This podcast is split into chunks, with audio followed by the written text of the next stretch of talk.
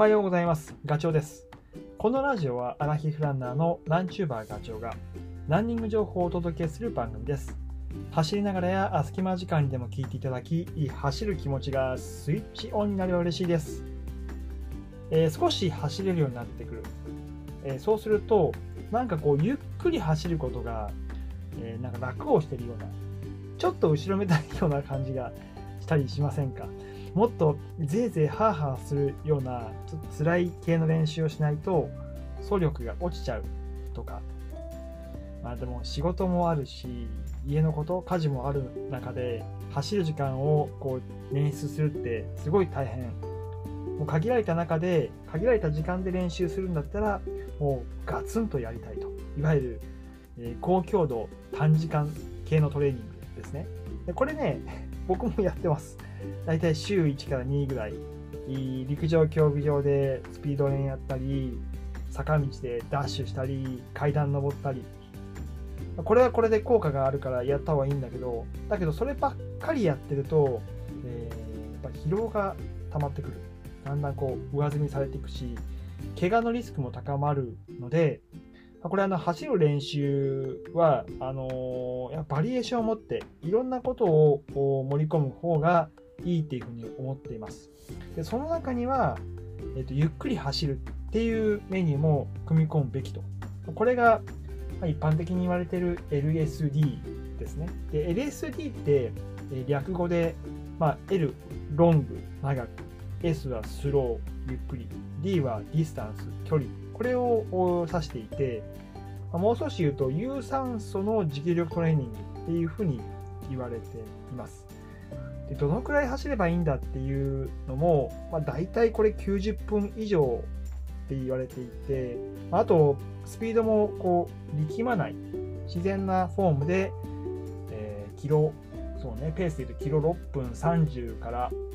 7分30とかそのぐらいのペースで、えージョギングするって感じですね。なのでこれねよし LED LSD やるぞなんて意気込んでやると最初ね間違いなく 物足りないと思います。だけどこれ60分70分だんだんこう過ぎていくとね走り続けていくとこれ意外に実は辛くて疲れがねだんだん出てきます。重くなってくる。でこれその時になると分かってくるんだけど同じスピードゆっくりのスピードで淡々と走り続けるのってやっぱ想像以上にきつい。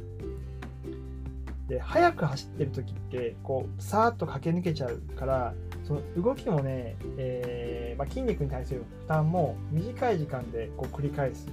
だけどゆっくり走る時ってこうじわーっとじわーっといく感じ。で着地の時間も当然長くなりますよね。えーいつも通り、まあ、キロ後なのか4分半なのか4分で走ってる着地した時のパンっていう動きがゆっくりだとパーンっていう まあ本当にこうかかとから入ってつま先から入って、えーつま先かつま先の方に抜けていくその移動が分かるぐらい、まあ、ちゃんと考えて走ればそういう感覚が分かるってくると思うんですよ。それってやっぱり、えー、と筋肉へのダメージも大きいわけですよ。でそういうふうにじわっと走ると、えー本来もらえるべき着地をした時の反発次の動作に活用できる反発が使えないので自分の力で推進力を作り出していく必要がある。それも疲れる一つの理由。ゆえに、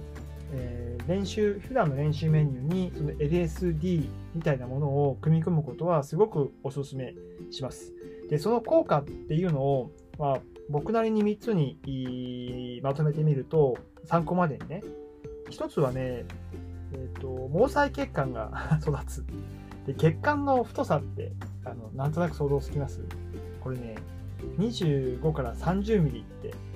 言われています。でそれがこう、まあ、足先とか指先とかにだんだん細くなっていくと、えっと 3, えー3ミリ4ミリ。でさらにもっと先に行くと毛細血管、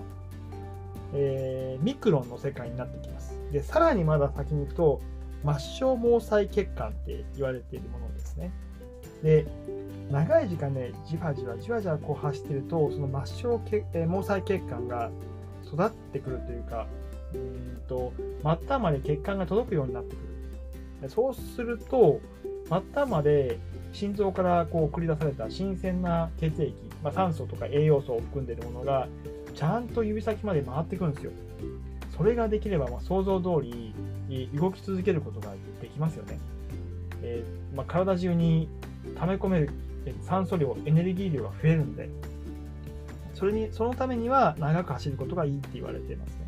で2つ目、2つ目はね、正しいフォームっていうか、まあ、効率のいいフォームかな。で、ゆっくりペースなんで、こう、がむしゃらに走らないじゃないですか。なので、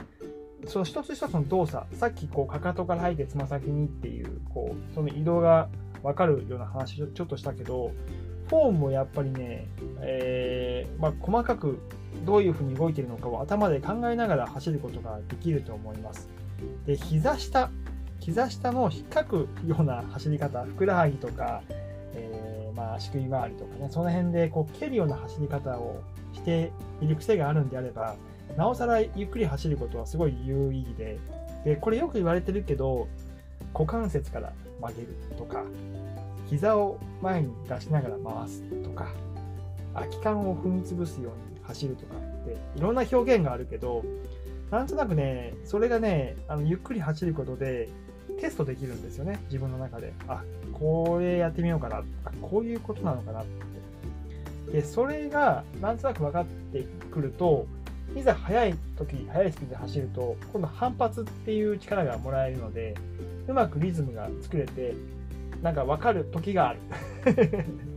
その理解を促進する上で、やっぱりゆっくり走るっていうのはおすすめです。で、3つ目が脂質代謝ですね。脂質代謝。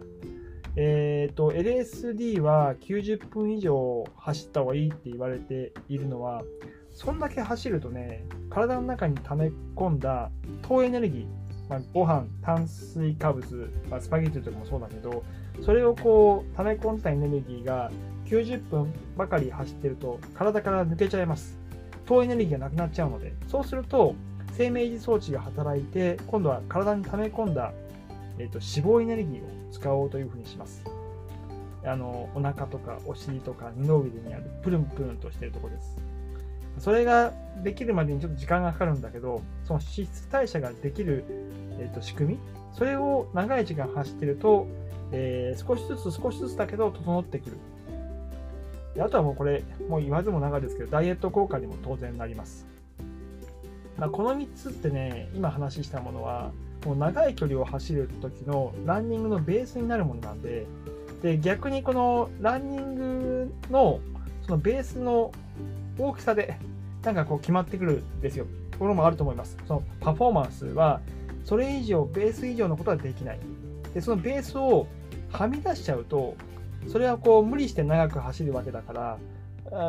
ペースはなかなか維持できないし、故障の原因にもなるので、そのベースを育むという意味でも ASD は本当におすすめです。